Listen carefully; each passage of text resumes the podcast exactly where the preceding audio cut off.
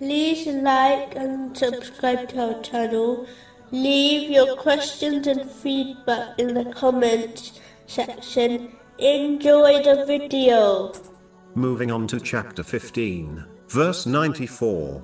Then declare what you are commanded and turn away from the polytheists. In a narration found in Sahih Bukhari, number 2686, the Holy Prophet Muhammad, peace and blessings be upon him, warned that failing to command good and forbid evil is like a boat with two levels full of people, as the people on the lower level kept disturbing the people on the upper level. When passing them, they decided to drill a hole in the boat so that they could access water directly, without disturbing the people on the upper deck.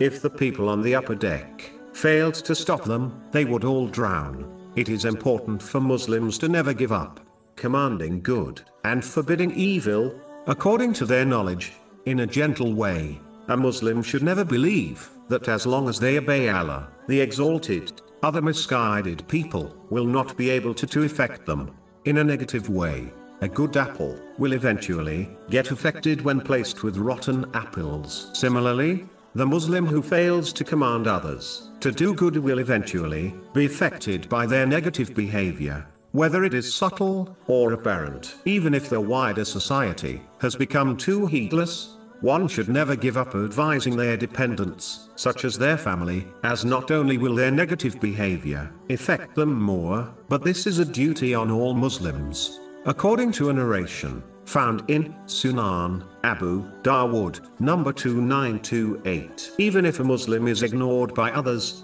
they should discharge their duty by persistently advising them in a gentle way, which is supported by strong evidence and knowledge. Only in this way will they be protected from their negative effects and exempt on the day of judgment. But if they only care about themselves and ignore the actions of others, it is feared that the negative effects of others may well lead to their eventual misguidance.